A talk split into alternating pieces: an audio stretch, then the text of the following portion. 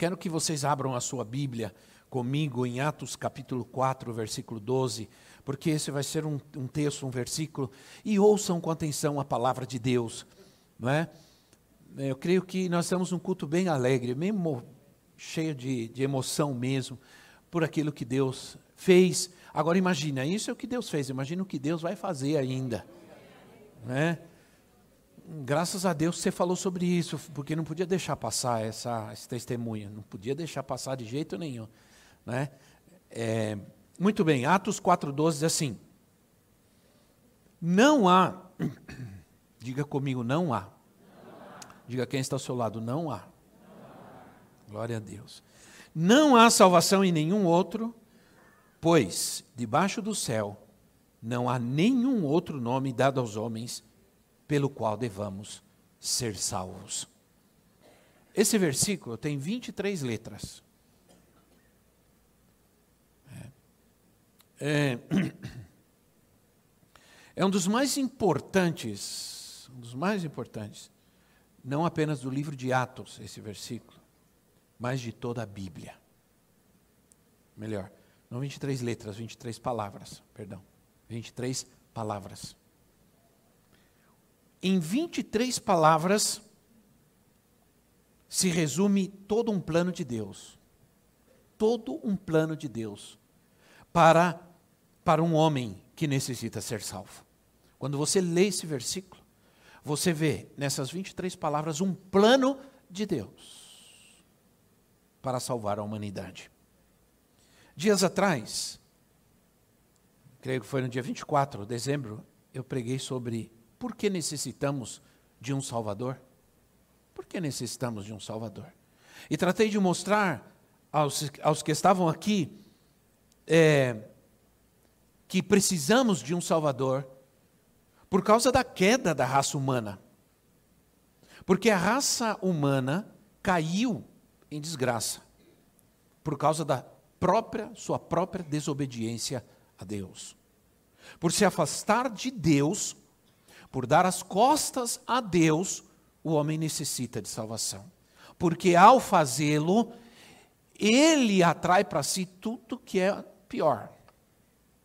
Toda desgraça vem na vida de quem se afasta e dá as costas para Deus, porque justamente arrependimento significa voltar-se para Deus.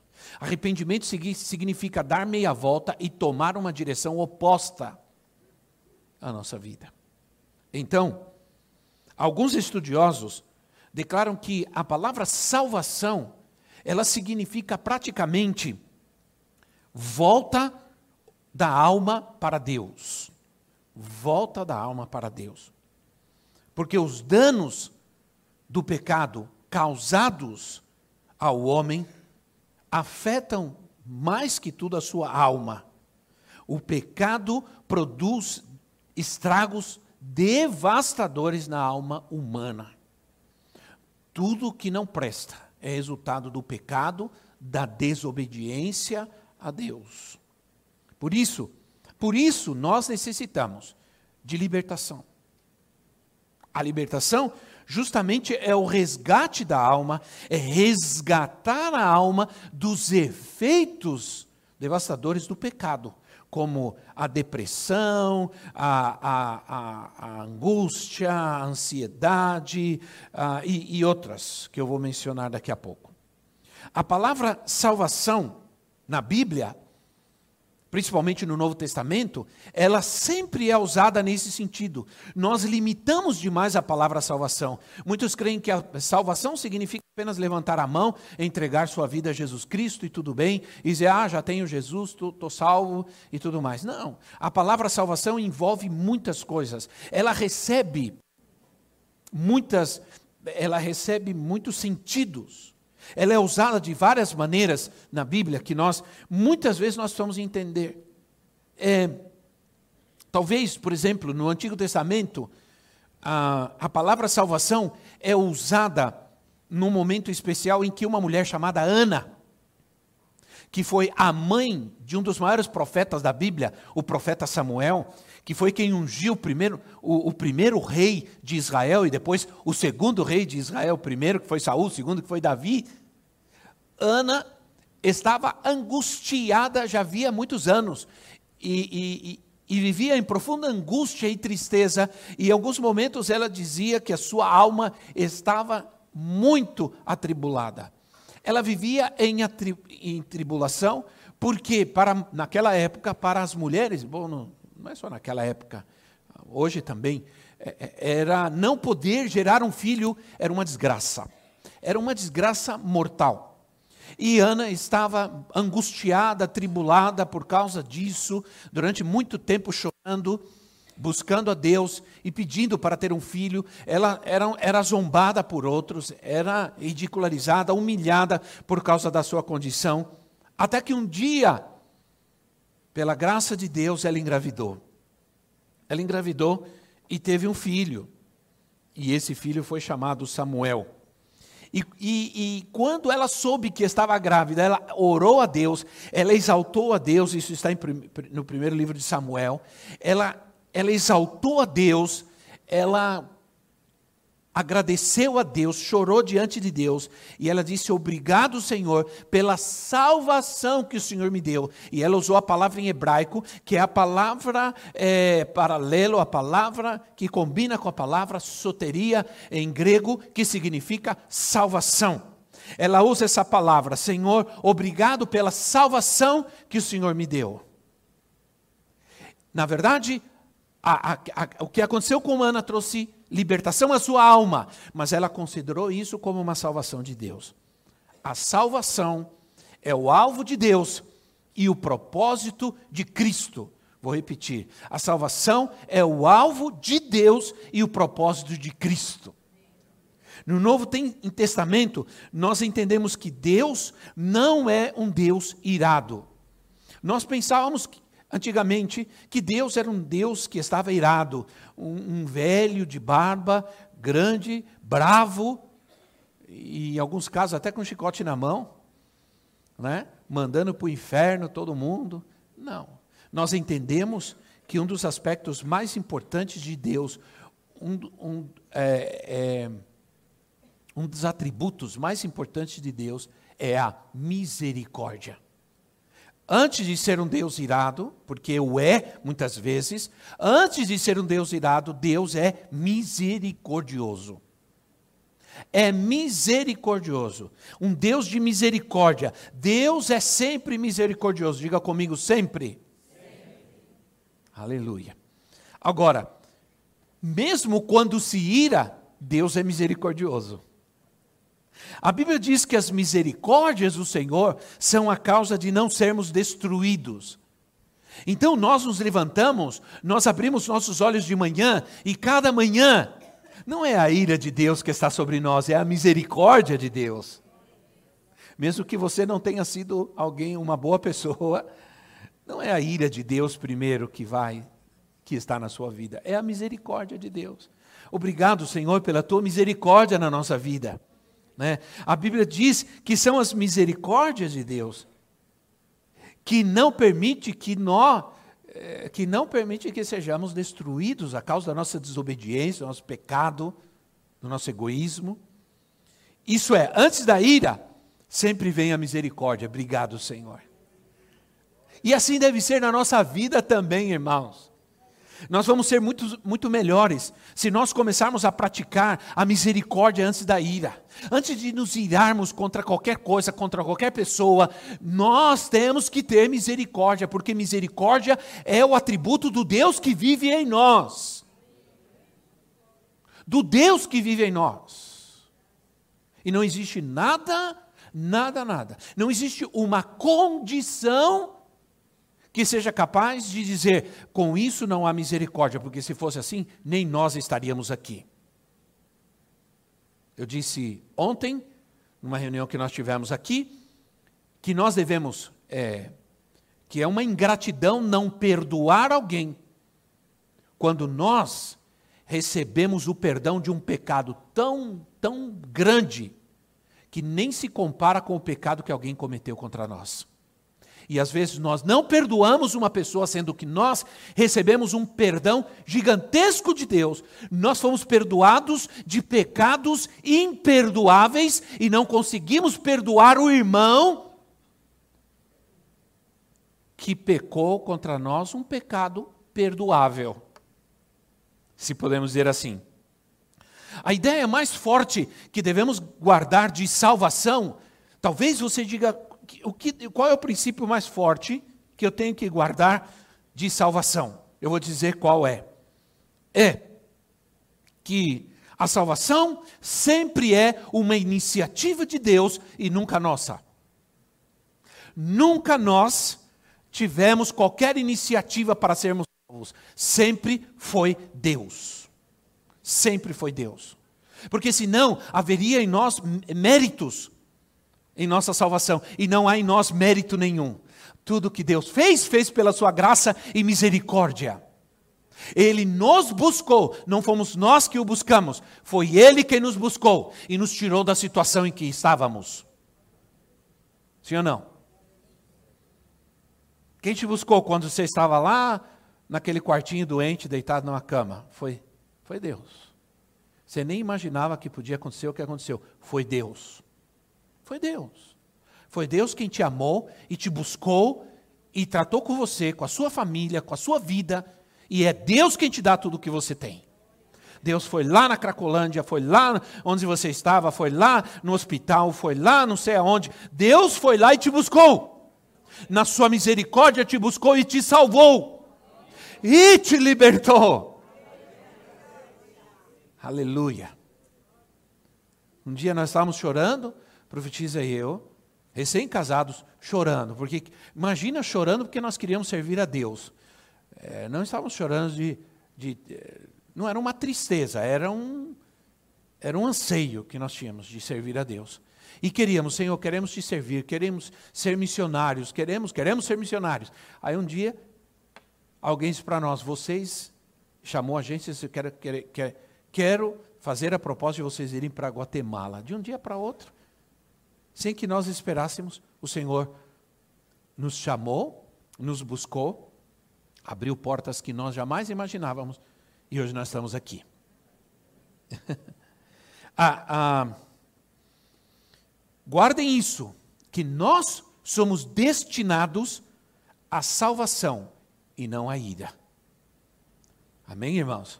Não à ira de Deus, à salvação. Há um texto que diz assim: 1 de Tessalonicenses 5,9. 1 de Tessalonicenses 5,9 diz assim: Porque Deus não nos destinou para a ira, mas para recebermos a salvação por meio de nosso Senhor Jesus Cristo. Deus não nos destinou para a ira, mas para recebermos a salvação. Você está aqui, irmão, cumprindo um propósito de Deus para a sua vida um destino de Deus para a sua vida. Você pode fugir para onde você quiser, Ele sempre vai te buscar. Amém?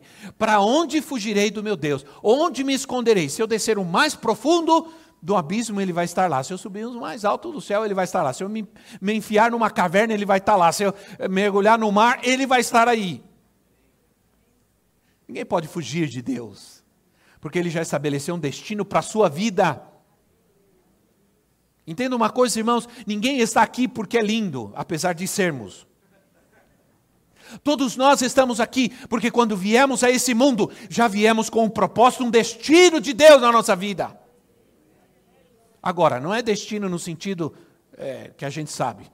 Presta atenção. Eclesiastes assim: que o corpo volte ao pó que o deu e o espírito volte a Deus. Ora, se o espírito veio de Deus, o meu corpo, não veio sem um propósito. Porque Deus é um Deus de propósito. Hum? Então, por isso que eu entendo que o aborto é, é, o aborto é um assassinato. Quando você aborta, não importa que tamanho esteja um, um feto, Aborto é assassinar uma vida e impedir que um propósito de Deus, que um destino de Deus se estabeleça na terra. Se você duvida disso, leia Salmo 139, que diz assim: Quando o meu corpo ainda era disforme no ventre da minha mãe, no ventre da minha mãe, o Senhor já tinha escrito no teu livro todos os meus dias. Abortar é assassinar. E quem aborta vai dar contas para Deus de, de ter interrompido um destino e um propósito dele nessa terra. Abortar não é brincadeira. Abortar é sacrifício humano, envolve sangue, é maldição. Eu já tratei com mulheres, eu não sei se estou falando sobre isso, mas estou falando. Já tratei com mulheres que depois de muita idade, quando já eram mulheres com mais de 50 anos que não podiam gerar mais, tivemos que tratar e ministrar libertação em mulheres que começaram a sonhar com aquele feto que abortou. E começaram a sofrer e se amarguraram profundamente e, se, e começaram a sofrer a causa da, daquele ato. E a gente tinha que orar por essas pessoas, orar por essas mulheres e pedir que o Senhor as libertasse. Entende, irmãos? Então nós precisamos é, tomar cuidado. A fé genuína é aquela que confia na palavra da salvação.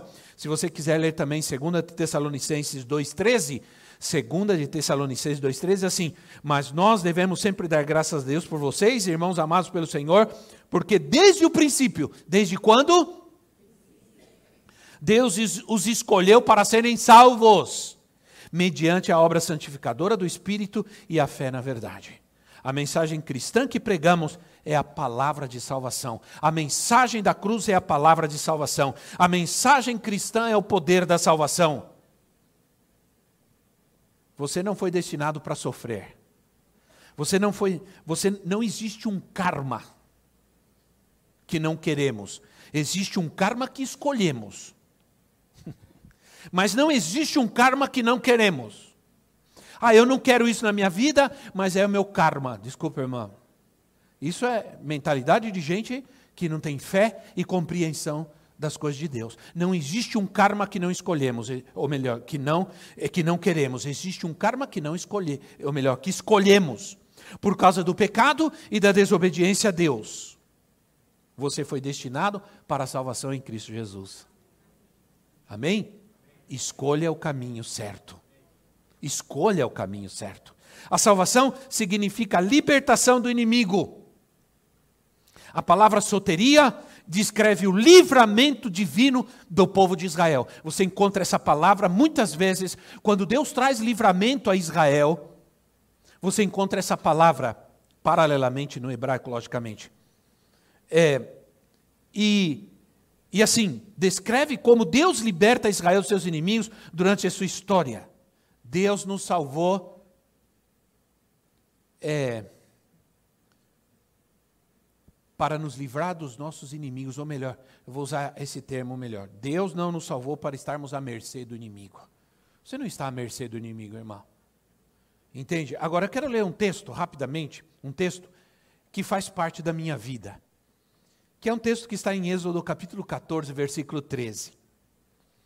Êxodo 14, 13, diz assim, esse, esse passagem, ela faz parte da minha vida. Toda vez que eu leio esse versículo, e cada ano eu leio, quando eu faço minha leitura anual da Bíblia, é, Êxodo 14, 13 diz assim, Moisés respondeu ao povo, não tenham medo, fiquem firmes e vejam o livramento que o Senhor lhes trará hoje porque vocês nunca mais verão os egípcios que hoje vocês veem. Outras versões assim, e vejam a salvação que o Senhor trará hoje para vocês. É a mesma palavra. O livramento, a salvação. Isso aconteceu na primeira vez em que eu preguei na minha vida. Eu era solteiro ainda. E eu já era seminarista, já estudava, já estudava, me preparava para ser pastor e me convidaram para pregar no aniversário do pastor, numa igreja grande. Muito mais, tinha muito mais gente que esse grupo que está aqui. E eu, e eu é, estava com muito medo. Passei, quase não dormia à noite. Li, reli, li, reli 300 vezes o texto bíblico e o que eu ia falar. Eu estava muito assustado. Levantei pela manhã, bem cedo, comecei a me preparar e estava com muito medo. E minhas pernas tremiam. E naquela época, quem já conheceu, os mais velhinhos aqui, sabe o que eu vou falar? Tinha uma coisinha chamada caixinha de promessa, que é o horóscopo cristão evangélico. Você queria saber alguma coisa, você puxava lá um versículo, só tinha promessa. Assim, é, é assim, é, demanda, exigência, não tinha, só tinha promessa, né? E aí, mas eu morava com uma república de jovens e um deles tinha a caixinha de promessa. Aí eu falei, eu vou, vou pegar um versículo, Senhor, fala comigo. Fala... É, é, uma. Desculpa, irmãos, usar esse termo, mas é uma coisa meio tonta, porque eu já estava lendo a Bíblia, Deus já estava falando comigo. Sim ou não? Mas aí, como eu fui criado assim, né, eu gostava muito de caixinha de promessa, eu conheci um irmão que ele andava com duas Bíblias e uma caixinha de promessa duas Bíblias e uma caixinha de promessa. Ele andava, ele ia para todo lado com duas Bíblias e uma caixinha de promessa. E aí, eu puxei um versículo e saiu este versículo para mim. E não é que quando eu li esse versículo, Deus me acalmou. Deus falou comigo. Porque disse assim: Olha, disse assim: Não tenham medo, porque hoje eu vou trazer livramento para vocês. Aí eu fui feliz da vida, o Senhor falou comigo. Tô... Fui embora e preguei. E eu acho que foi bom para os outros, para mim não foi, porque eu saí, era 10 horas da manhã e eu saí dando boa noite aos irmãos. Né? Mas eu tinha um inimigo. Por que, que eu estou contando isso para vocês? Porque eu tinha um inimigo. Esse inimigo se chamava insegurança. Insegurança. Esse era o meu inimigo eu tinha muita insegurança, baixa autoestima e medo. Esses eram meus inimigos. E o Senhor disse: Não tenha medo, fica firme, veja o livramento que o Senhor vai trazer hoje para você, dos seus inimigos. Entende? Então, é, qual é o teu inimigo? O Senhor não te salvou para que você viva refém de algo.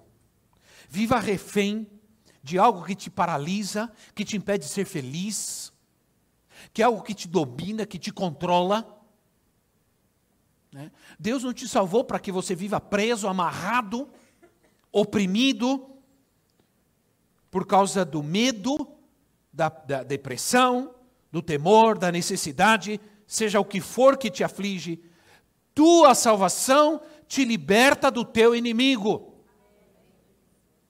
Obrigado por alguns creem. Tua salvação te liberta do teu inimigo. Meu inimigo era terrível. Ele me paralisava. Ele impedia que eu fosse o que Deus queria que eu fosse.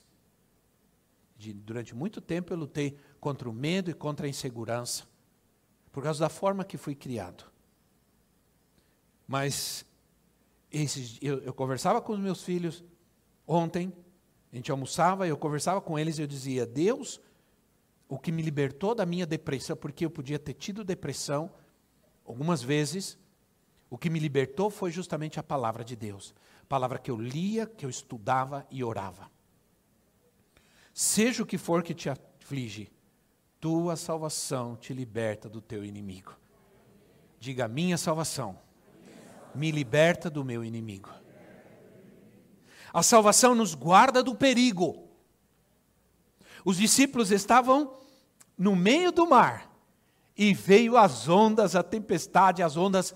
Vocês já assistiram um filme que é aquelas ondas gigantescas assim? É assustador, né, irmãos? Pois é, os discípulos estavam no meio do mar, as ondas e os ventos, e Jesus estava no barco, só que Jesus estava dormindo. Jesus estava dormindo.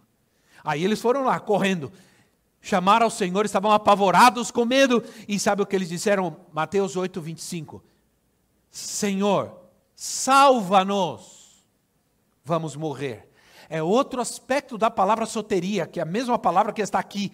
Salva-nos, porque vamos morrer. Quando aqueles homens estavam em perigo, clamaram pela salvação do Senhor. A palavra usada é salva-nos, soteria.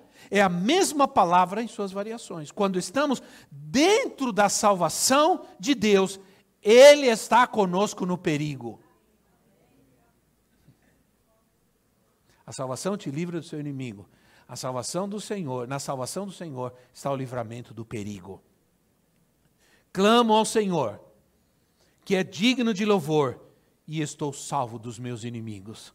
Salmo 18, 3.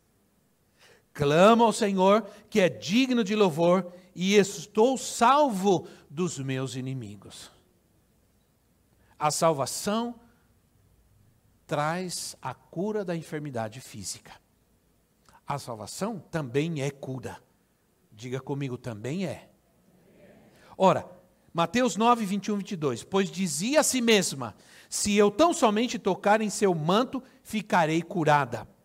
Voltando-se, Jesus a viu e disse, disse: Ânimo, filha, a tua fé, algumas versões diz, curada? E João Ferreira de Almeida diz: A tua fé te salvou. E a mesma palavra entra aí, a palavra soteria. A tradução João, João Ferreira de Almeida. A tua fé te salvou. Aquela mulher procurou Jesus, estava enferma. Acompanhou Jesus, tocou no manto de Jesus, foi curada. Jesus se volta para ela e diz: A tua fé te salvou. Jesus poderia ter dito, como também disse, a tua fé te curou. É a mesma coisa. É a mesma coisa. Então, a salvação envolve cura da enfermidade vence o poder da enfermidade. Ela também significa salvar, salvação também significa restauração da saúde, recuperação do doente, cura, cura, cura. A salvação do Senhor é completa, ela alcança nosso espírito, nossa alma e nosso corpo. Agora nós precisamos crer, nós precisamos buscar, nós precisamos nos arrepender, nós precisamos é, é, buscar essa libertação. Nós precisamos tomar posse dessa libertação, assim, e dessa cura, como nós tomamos da nossa própria salvação. O que afeta o milagre que Deus quer fazer é a falta de fé. É, a primeira coisa que Jesus fez, quando chegou na casa de um homem chamado Jairo, Jesus foi, seguiu um homem chamado Jairo, porque esse homem diz: Vem na minha casa que a minha filha está morrendo. Quando ele chegou lá na casa de Jairo, a menina tinha morrido. Aí, sabe qual é a primeira coisa que Jesus fez? Jesus colocou todos os incrédulos para fora. Jesus, quando ele chegou e viu aquela gente lá, ele, ele, ele olhou, ele, ele, era Jesus, ele podia fazer isso, né, irmão? Incrédulo, incrédulo, incrédulo, todo mundo para fora. Porque onde há incredulidade, não há milagre. Sim ou não? Onde há incredulidade, não há milagre. Jesus não pôde fazer em Nazaré, não pôde fazer milagres. E o texto bíblico diz: não pôde fazer milagres porque o povo era incrédulo. Então, ah, Jesus colocou todos os incrédulos para fora e ressuscitou a menina. Hoje nós vivemos um mundo incrível. Hoje nós, olha irmãos, as pessoas não creem em ressurreição. Elas creem, sabe no quê? Que um morto se levanta e anda morto. Walking dead. Mortos que caminham. Mas quando você recebe a ressurreição em Cristo, você não é um morto que caminha, você é um vivo que caminha nessa terra. Né? As pessoas não creem. O máximo que elas creem é que pode levantar um morto, sim, mas anda todo apodrecido por aí, não, não come, não bebe, não fala, é um walking dead. E tem muita gente vivendo assim hoje, nos dias de hoje. Um morto que anda. Mas Deus quer que você seja um vivo, um salvo, um liberto, um curado. Que anda e que caminha nessa terra. O propósito de Deus o próprio Deus, perdão. O Deus de paz vos santifique completamente o vosso espírito, alma e corpo, sejam plenamente conservados e irrepreensíveis para a vinda do nosso Senhor Jesus Cristo. 1 Tessalonicenses 5:23. Sejam mantidos irrepreensíveis seu espírito, sua alma e o seu corpo. Então essa doença vai embora, essa insônia vai embora, essa dor nas costas vai embora em nome de Jesus. Seu corpo vai estar irrepreensível. A cura física é parte da obra salvadora de Cristo. Né? Deus fez o homem. Quantos sabem disso? Deus criou o homem e ele está interessado no homem todo. Ele não quer só o meu espírito. E o meu corpo fica em casa assistindo televisão. Se eu, eu gostaria muito que só o meu espírito pudesse ir para a igreja. Mas tem, tem vezes que o corpo está cansado, está terrível, dói tudo, dói as costas, dói as pernas, dói, é, né, irmãos? É, é, a era a, a idade do condor com dor de costas, com dor nas pernas, com dor nos braços, né? Com dor em todo quanto é lugar. Então, Deus, é, mas isso não é possível, porque Deus está interessado em nós, como nosso espírito, nossa alma e o nosso corpo. Ah, antigamente, antigamente, não quero falar muito sobre isso, existia a ideia de que o corpo físico imortal não servia para nada. Não servia para nada. Muita gente baseia a sua filosofia de vida em Platão, e Platão cria que o corpo era uma sepultura, o corpo era um túmulo, que não servia para nada. Mas nós cremos numa dualidade material e espiritual. Somos uma unidade de ser. Deus quer nos completo para Ele. Deus não quer. Ah, não é assim, não, meu espírito está salvo, eu vou à igreja. Mas eu o meu, com o meu corpo eu saio por aí para fazer as coisas. Né? Uh -uh, não funciona assim. Levando ele mesmo os nossos pecados em seu corpo sobre o madeiro, para que mortos para os pecados, pecados pudéssemos viver para a justiça e pelas suas feridas fostes sarados. Deus fez com isso, estou terminando. Deus fez uma aliança com seu povo Israel Deus tinha, e aí agora eu quero em que você entenda uma coisa. Nós cantamos um cântico que, diz, que fala sobre o cordeiro e o leão. E eu estava lendo a letra e estava pensando biblicamente nessa letra. O cordeiro e o leão. Aí diz assim, fala sobre Judá. Bom, Judá era uma das tribos de Israel. Judá é a tribo da qual veio Jesus. Ok? A, a, a, cada tribo tinha sua bandeira e seu símbolo.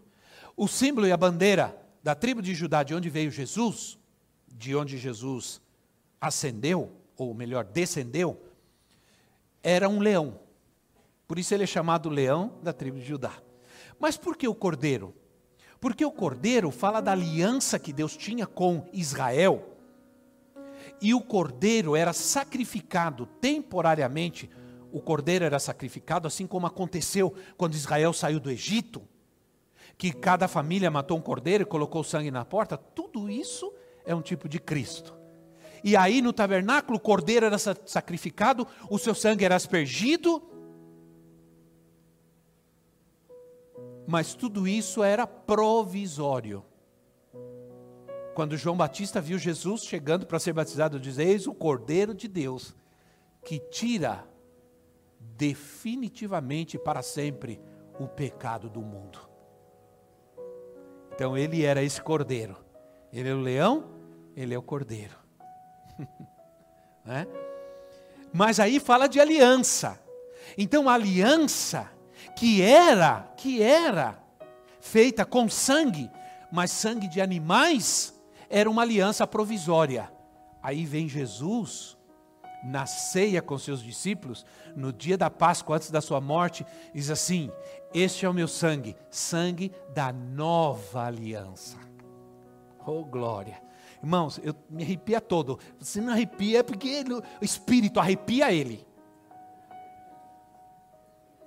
É. Isso é, me arrepia demais. Eu estou aqui arrepiado porque é, é, demais isso. Jesus pega o cálice assim, esse é o cálice, o sangue da nova aliança. Mas sabe por que me arrepia? Porque me inclui a mim.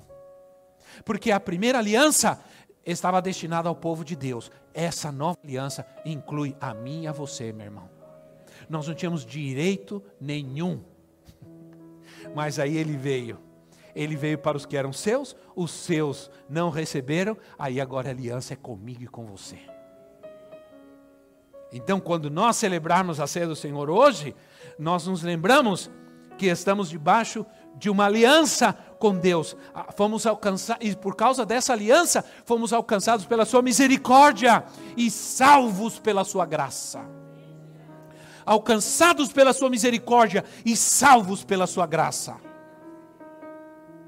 A misericórdia é uma das forças mais poderosas da terra não existe mais nada mais poderoso que a misericórdia, porque ela representa compaixão e bondade. E agora, todos nós que estamos aqui temos o direito das bênçãos da salvação em Cristo Jesus. Aleluia. Aleluia.